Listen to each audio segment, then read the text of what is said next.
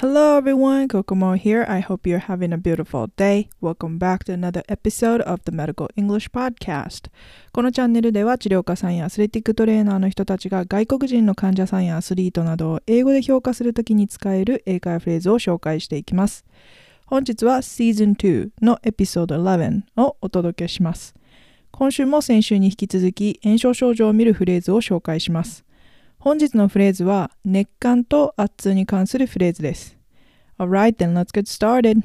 Number one, your knee is a bit warmer on this side. この文はあなたの膝はこちらの方が少し暖かいですねという意味です。a bit で少しという意味ですが、これは a little bit や a little に変えても問題ありません。そして warm は暖かいという意味ですが、これが熱感のことを表しています。warmer という比較級、つまり反対側に比べて暖かいと表現しているので、左右の膝の熱感をチェックした上でこのフレーズを使わないと何と比べたのかわからなくなってしまいます。そして本来比較するときには何々に比べてという比較対象を明確にする箇所があるものですが何と比べているかがすでに明確なときはその箇所を省略しても分かってもらえます。この文で省略されているのは than the other side とか compare to the other side というフレーズになります。無理に比較級を使わずとも Your knee is warm here と言えばあなたの膝はここが暖かいですね。つまりあなたの膝のここに熱感がありますねと伝えることができます。他には I feel like this knee is warmer than the other side という言い方もあります。私はこう思うという自分の意見を伝えるスタイルですが、言ってることは一緒です。発音の注意点は is a bit のところがつながって is a bit, is a bit となるところです。Alright, repeat after me. Your knee is a bit warmer on this side. Your knee is a bit warmer on this side.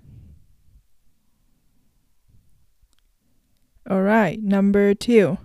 Do you feel warm here? これは、ここが暖かいと思いますか？と聞くことで、ここに熱感はありますか？という意味になります。ただし、この聞き方は評価を行っている部屋自体が暖かいですか？と聞きたい時と同じ言い方になるので、怪我している箇所を触りながら、もしくは指で指しながら、Do you feel warm here? と聞くと勘違いを防げると思います。体の部位の名前がわかる人は、その部位の名前を入れて、Do you feel warm in your ankle? などと聞いてあげると、よりクリアな質問になります。warm の他にも hot という単語を使うことができます。文字通り暖かいというより暑いという表現になります。怪我の感じや患者さんのボディーランゲージを見て、すごくがっつりな怪我で熱感が結構出てそうであれば hot を使って聞いてみてもいいと思います。実際質問で warm と hot のどちらを使っていたとしてもあまり大きな違いはないかなと思います。ですが個人的には hot の方が結構アグレッシブな気がするので痛いけど動かすことができる程度であれば warm を使うことが多いです。Alright, repeat after me. Do you feel warm here? Do you feel warm here? Okay, number three. I'm going to push on a few spots to see how you feel. So let me know if you feel pain. この文は、これからいくつかの場所を押して、あなたがどう感じるか見てみますね。なので、痛みがあれば教えてくださいという意味のフレーズです。a few でいくつかのという意味ですが、これを several に置き換えても大丈夫です。spot は場所という意味の単語です。そして let me know で私に教えてくださいという意味になって何を教えてほしいかというと if you feel pain あなたが痛みを感じるかどうかを let me know 私に教えてくださいと伝えているというわけですね。この2つの文章は圧痛を確認するフレーズですが実際に触診をスタートする前にこれから何をするのかを明確に伝えるためのものです。そしてまあ、実はこれは私はあまり使うことがありません。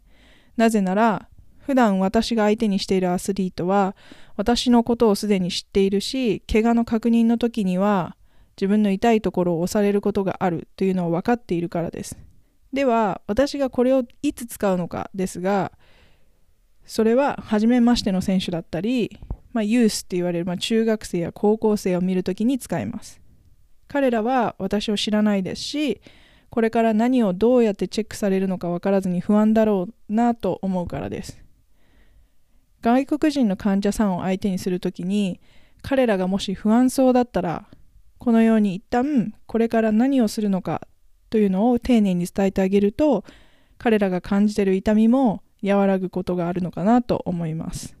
OK, repeat after me. I'm going to push a few spots to see how you feel. So let me know if you feel pain.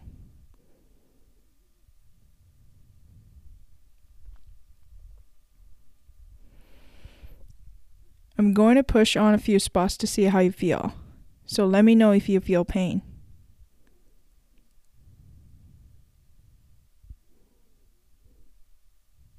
Alright, number four. Do you have pain here? これは、ここに痛みがありますかと聞いているフレーズですが、 必ずしも圧を確認している時にしか使えないというわけではなくて、いろいろな場面で使えるフレーズです。圧を確認している時に使うなら、自分が見たい箇所を押しながらこのフレーズを使うとここに圧がありますか？と聞くことができます圧というよりはもっとシンプルに例えば肩に痛みを感じますか？とざっくりな質問をしたいときには肩など触りながら Do you have pain here? と聞くこともできます話が少しそれてしまうんですが問診の一部としてのざっくりな痛みの確認であれば Do you have pain in your right shoulder? というように部位を特定して質問することもできます。Okay, repeat after me. Do you have a pain here? Do you have pain here? はい。では最後に1回ずつ今日のフレーズを練習しましょう。Number one, your knee is a bit warmer on this side. Number two, do you feel warm here? Number three, I'm going to push on a few spots to see how you feel. So let me know if you feel pain.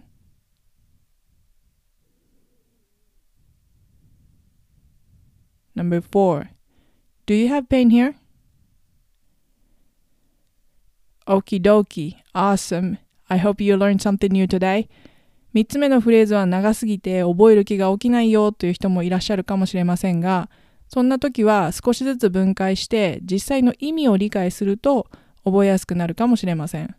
普段慣れている人を評価するのであれば4つ目の文だけで十分ですが、初めての人や初めて怪我をして不安に思っている患者さんを相手にするときには、これから何をするのか、どうしてそれをするのかなどをちゃんと伝えられると、相手からの信頼を得る助けになると思います。なので今日の内容もこのポッドキャストを聞きながら実際に発音してみてたくさん練習してみてください。